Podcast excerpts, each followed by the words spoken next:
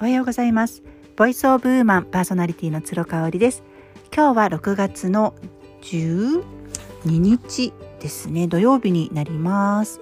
えっ、ー、とね今週は新しい出会いというかちょっとね刺激を受けたあの女性たちが何人かいたのでそのお話をしたいと思います。まずねお一人目はお一人目っていうかお二人っていうかっていう感じなんですけど私あの神戸のブランドでねエラさんっていうブランドが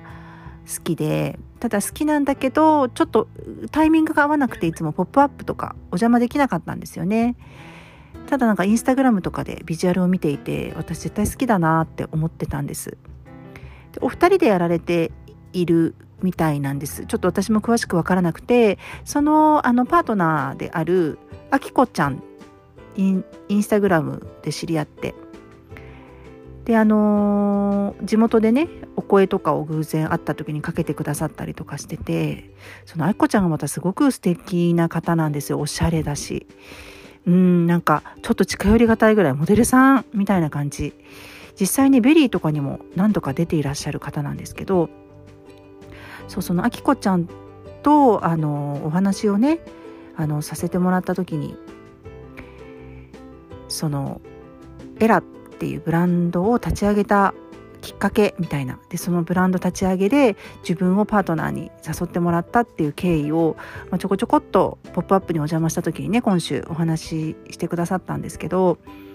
うんなんかやっぱり人との出会いって財産だなって思いましたね。ちょっとあのねあきこちゃんのことなんで個人的な情報もあってあのもしかしたらオープンにしてないこともあるのであんまり詳しく言えないんですけれどもとにかくね私ちょっと刺激を受けましたね。でやっぱりこう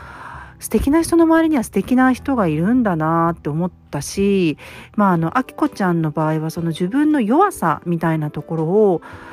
あの素直にこうまっすぐ出したっていうところがね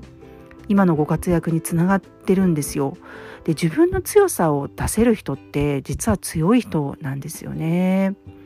でもう一人が、えーと、昨日かな？昨日の金曜日にあのー、Zoom のオンラインで知り合った方なんです。で、えーと、京都でもともとエステシャンをされている方でリリーさんっていうねリリナージュっていうあのー、なんだろう骨の際とかのマッサージに特化したオリジナルメソッドを生み出した方でまだね30代半ばぐらい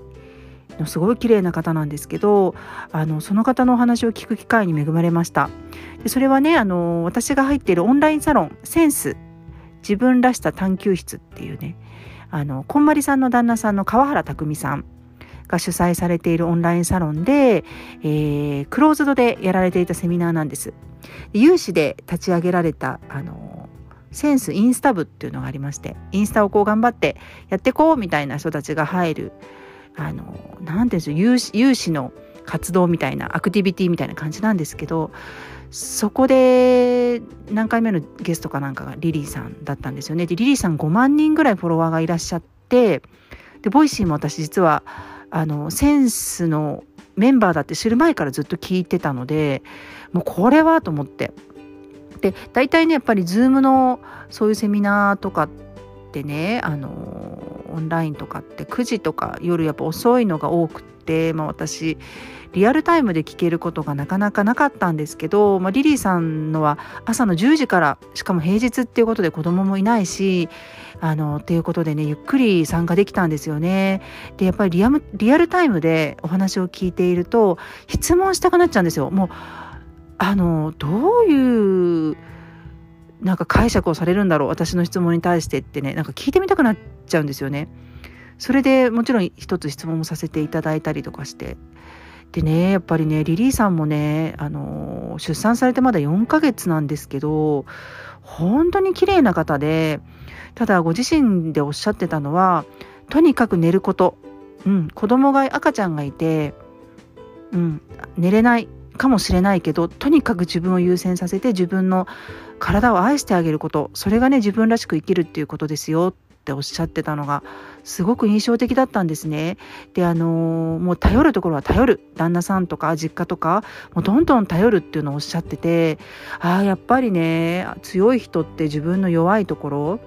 うんなんか自分がこうすると弱っちゃうなーっていうところとかも理解されてるんだろうなって。だから無理をしないんですよね。無理をしないからこそ自分の好きなこと心地いいことに時間を使うことに対して臆することがないっていう感じですよね。なんかねこうこれがなんか私の行動にどういうふうに反映できるかわからないんですけれどもちょっとねあのお二人エラの方とあとリリナージュのリリーさんのお話を聞いて思ったことでした。ちょっと取り留めもない感じであのなってしまいましたけれども最近ね私本当にやっぱり外に出てなくって人に会う機会が全然なかったのでリリーさんの場合はオンラインですけれどもこうやってこうやっぱり人に新しい人に会ってなんかこう意見を聞く。で今の場合私本当にこう意図を持って人に会いたいって常々思ってるのでやっぱ会いに行くからにはね本当に失敗がないというか学びが多いんですよ。気づきも多いし。うんだからねやっぱりこう自分の直感を信じて会いたい人にはねこんなご時世ですけれども会いに行きたいなというふうに改めて思いました。はい最後まで聞いていただいてありがとうございました。